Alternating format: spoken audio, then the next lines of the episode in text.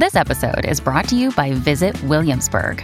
In Williamsburg, Virginia, there's never too much of a good thing. Whether you're a foodie, a golfer, a history buff, a shopaholic, an outdoor enthusiast, or a thrill seeker, you'll find what you came for here and more. So ask yourself, what is it you want? Discover Williamsburg and plan your trip at visitwilliamsburg.com.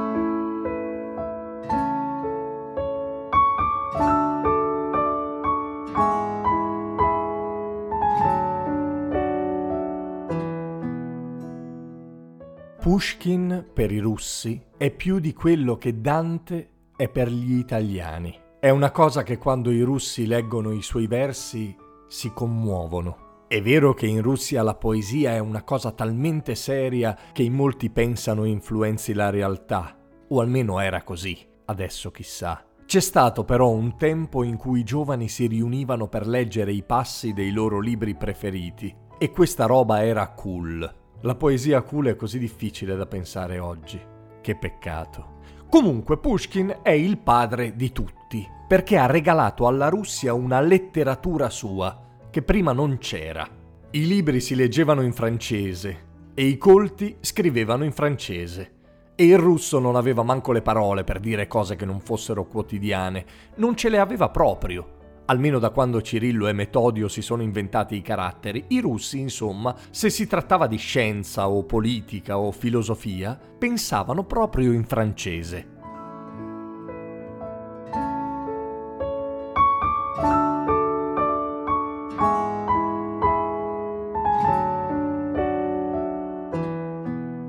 Poi è successo che l'autunno del 1824 Pushkin lo passa a Mikhailovskoye, se si pronuncia così, dove la famiglia aveva una tenuta, poco lontano da Pskov. E qui passa molto tempo in compagnia di Arina Rodionovna, che era stata la sua gnania, cioè la sua nutrice.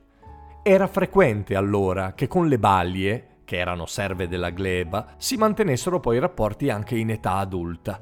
Beh, lì a Pskov succede che Arina, analfabeta, che mai ha preso in mano un libro in vita sua, a Pushkin racconta di nuovo le favole che gli raccontava da bambino, delle quali gli rimanevano solo frammenti, ricordi confusi, pezzetti.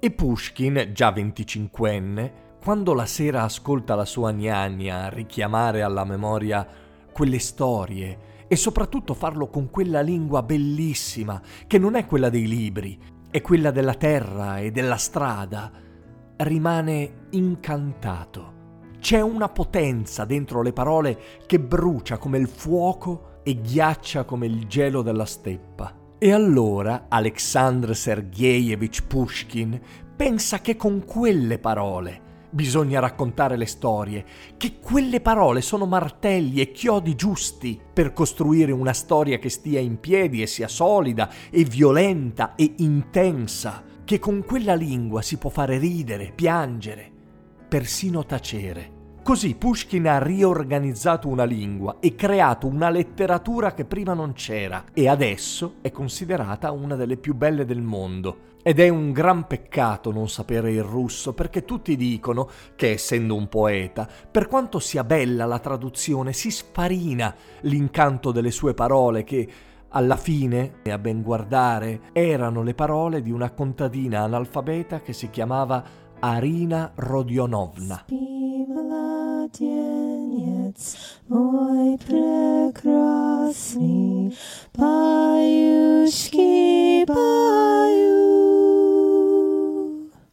Тихо смотрит месяц ясный в колыбель твою. Oggi a Pskov, in mezzo ad un parco, c'è una statua che raffigura il grande poeta e seduta accanto a lui, con gli stivali e un tabarro scuro, c'è la sua gnagna.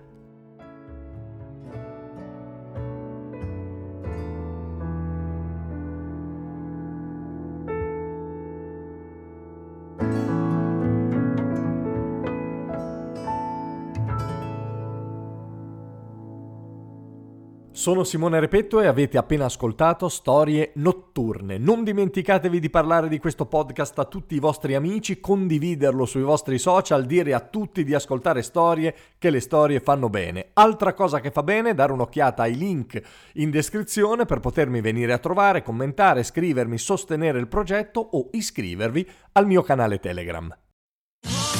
Sotto costo 1 euro. Fino all'11 maggio il notebook Lenovo IdeaPad Slim 3 16 GB di RAM con processore Intel Core i5 è tuo a 529 euro perché 1 euro batte forte sempre. Vacanze in Sicilia o in Sardegna? Con i traghetti GNV porti tutto quello che vuoi, ti rilassi fino a destinazione e se prenoti entro il 14 maggio, posto ponti a partire da 33 euro. Non c'è modo migliore per andare in vacanza. Scopri i dettagli su gnv.it. Offerta valida sulle linee Napoli-Palermo e Genova-Olbia, 10.000 posti disponibili.